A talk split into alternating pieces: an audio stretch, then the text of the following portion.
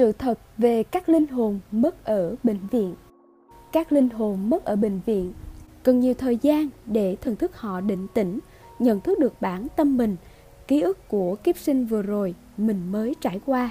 Sau khi thần thức tỉnh táo rồi, họ có thể nhìn thấy được cảnh giới xung quanh mình rõ ràng, có thể tìm được đường về nhà, thăm gia đình.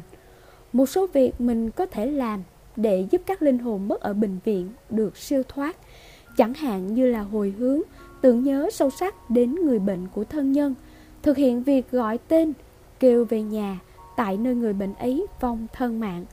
Trì tụng kinh chú thiết lập các pháp đàn cầu siêu, hồi hướng giúp tịnh hóa tâm tình thần thức cho chân hồn người bệnh ấy, làm các việc thiện nghiệp để tăng trưởng cộng thiện nghiệp với người đã mất. Những việc như vậy cũng góp phần giúp chân hồn người ấy sớm được định tĩnh.